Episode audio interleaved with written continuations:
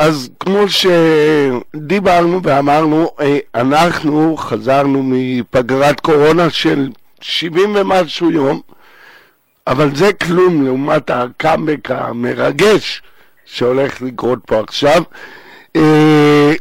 ואנחנו מדברים על המרואיינת הבאה שלנו, ונגיד בוקר טוב לדוקטור סיוון לאקר, וטרינרית ובעלת המיזם רפתנות מודעת. בוקר טוב, מה נשמע? בסדר, מה שלומך? מצוין, התגעגעתי. שמעת את המחיאות כפיים של המפיקות ברקע? הן פה שתיהן, הן לא מאמינות, אז הן פה שתיהן. נוכל לחבור. כן, אז בואי נדבר שנייה שנייה, ככה בקטנה, על איך הייתה הקורונה בשבילך. וואה, אממ... אני מצאתי את הטוב שבזה, זאת אומרת, להספיק הרבה דברים שלא הספקתי, ולהיות עם המשפחה, והיה ממש, מבחינתי היה נחמד מאוד. כן, טוב. כן. אז ממך אנחנו נעבור לדבר על תכונות אופי של פרות. מעולה. נכון? על זה אנחנו כן. מדברים היום. אז בואי תגדירי את המושג תכונות אופי. כשמדברים על תכונות אופי, זאת אומרת, מדברים על אישיות של בן אדם או בעל חיים, אז זה מוגדר על ידי זה שיש הבדלים התנהגותיים בין פרטים שונים, והבדלים שהם עקביים, זאת אומרת, לאורך זמן ובמצבים וסיטואציות שונות, אתה תראה שעדיין יש את ההבדלים ההתנהגותיים האלה בין פרטים שונים, וככה אנחנו בעצם מגדירים אופי. הבנתי. אם מדברים על, אם מדברים על חיות משק, הרבה פעמים קוראים לזה טמפרמנט של בעל חיים. אז את באה לספר לנו היום שלפרות ועגלות יש תכונות אופי. נכון מאוד. אז מה?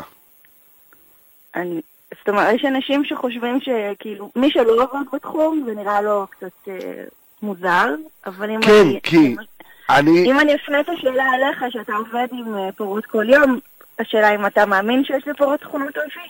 מה זה מאמין? אני יודע, זאת אומרת, יש כאלה שיותר פחדניות, יש כאלה שיותר עצבניות, יש כאלה רגועות, יש יש מכל וכל. נכון, נכון. זה דבר שהוא אמיתי וגם נחקר לאחרונה, לא מעט. אז זהו, אז בואי תתני לנו דוגמאות לתכונות אופי בפרות, ואיך זה בא לידי ביטוי. Um, תכונת אופי היא תבוא לידי ביטוי כתגובה לחשיפה למצב חדש או איזשהו מצב שהוא מאתגר בחיים של הבעל חיים. uh, יש כמה דוגמאות לתכונות אופי אצל פרות, למשל uh, תעוזה, שזה נטייה לקחת סיכונים uh, במיוחד בסיטואציות חדשות. מנגד יש לנו uh, תכונת אופי של uh, ביישנות למשל, או פחדנות. יש גם uh, עניין של uh, חקירה, אקספלורציה, זאת אומרת שזה בעל חיים שהתנהגות שהוא מקבל אינפורמציה לגבי הסביבה שלו, הוא מאוד חוקר. מצד שני, יש בעלי חיים שימנעו מכל מיני uh, חקירה ובדיקה של השטח. יש תכונה של פעלתנות, חברותיות, אגרסיביות, זה התכונות העיקריות. ואיך אפשר לבדוק את זה? זאת אומרת... איך יודעת, איך, כן, איך חוקרים תכונות אופי בפרות או עגלות? אוקיי, okay, אז כמו שאמרתי מקודם, הם יבואו לידי ביטוי כתגובה לחשיפה לסיטואציה חדשה ולא מוכרת, או סיטואציה מאתגרת בחיים שלהם. אז... אז רגע, אז אם אני לוקח פעם ראשונה, פרה מבקירה לצורך העניין, ומנסה להכניס אותה למכון, חליבה, כן, זה נכון, מבחן בדיוק. אופי? זה, זה בדיקה של, כן, של סיטואציה חדשה. זאת אומרת, בכל סיטואציה כזאת היא מחדשה, זו סיטואציה שהיא מאתגרת, תוכל לראות ההבדלים בתגובות אה, ההתנהגותיות וגם הפיזיולוגיות של הפרות. עכשיו, החוקרים, מה שהם עושים, חושפים אותם לשלושה מבחנים, שבעצם יגדירו אם הבעל חיים יש לו איזושהי תעוזה, או שיש לו אופי של חקירה, אקספלורציה. אז כמו שאמרת עכשיו, חושפים אותם, נגיד, לחצר חדשה. אז מכון חליבה זה יכול להיות איזשהו חצר חדשה או שדה פתוח, או שהם חושפים אותם לבן אדם חדש ולא מוכר, שהם לא פגשו אף פעם, כאילו חולב שהם לא ראו בחיים שלהם, או שחושפים אותם לאיזשהו אובייקט חדש, לאיזשהו מכשיר או משהו שהם לא ראו בחיים שלהם. ויש כאלה גם שעושים את זה עם אוכל, זאת אומרת, בודקים את התגובה שלהם לאוכל חדש ולא מוכר, ובודקים את האכילה שלהם, את הבדיקה של המזון, האם הן נמנעות מהמזון, ולפי זה אתה יכול קצת לקבל כיוון לגבי הבעל חיים וזה אופי יש לו. אוקיי, אז הבנו בעצם שיש להם תכונות אופי משלהן, ואני אשאל אותך ככה, הפרות, האופי שלהם הוא משהו יציב? זאת אומרת, פרה פחדנית תמיד תישאר פחדנית, או שאחרי שהיא תתבגר, היא תשנה את האופי שלה?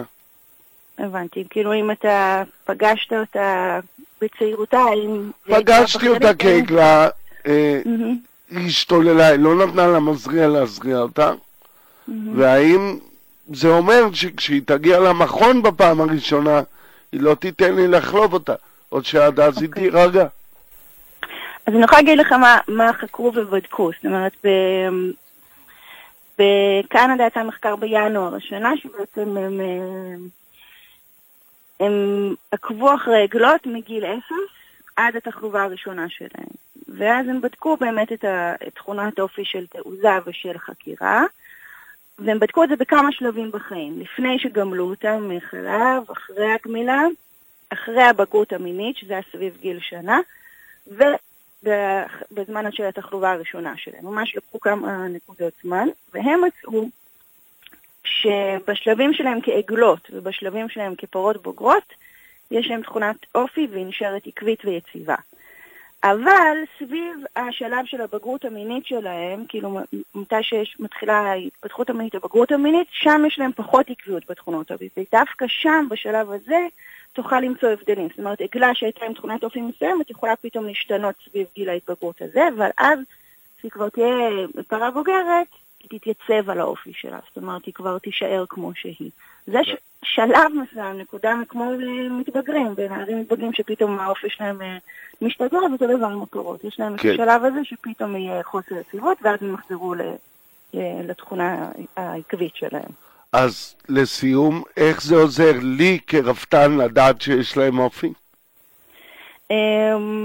קודם כל זה, זה נחמד ומעניין, וזה הופך את החיים למעניינים יותר, אבל מעבר לזה, חוקרים את זה הרבה. זאת אומרת, מראים שאם יש לך פרה שהיא עם אופי רגוע, והיא לא נלחצת בכניסה למכון, כמו שאמרת, או בזמן של בדיקה או שקילה, אז פרות האלה, בדקו אותם והראו שהן גם אוכלות יותר בקבוצה והן עולות יותר במשקל. זאת אומרת, איזו משמעות שיש לאופי שהוא רגוע יותר. לעומת פרה שהיא עם אופי יותר אה, מבוהל ופחדן. אה, ואותו דבר עם העגלות, גם שם בדקו את זה. ועגלות עם אופי סקרן וחוקר שמתעניינות בסביבה, ועגלות שגם אוכלות יותר ונגמלות יותר בקלות, כי יותר קל לגמול אותם, אין איזה אה, סצנה נוראית מתי שגומלים אותם. יחסית לעגלות ש... שלא חוקרות את הסביבה שלהם. אז... אה, זאת אומרת, יש איזו משמעות, יש איזו משמעות גם כלכלית על איך הפרות האלה הולכות להתנהג, וככל שנלמד יותר על ההתנהגות, אז גם נוכל להבין איך, אם אני יודעת כבר שיש לי פרה שהיא פחדנית, איך אני מייצרת עבורה סביבה שהיא הכי מתאימה לה, ואיך אני מורידה ממנה את הסטרס כמה שיותר שלא תהיה לחוצה, כן. וכמובן, שיפור הרווחה. להנדס לה את האופי. או להקל עליה, להבין שזה... כן, לא, זה היה בהומור, זה היה בהומור, בואי.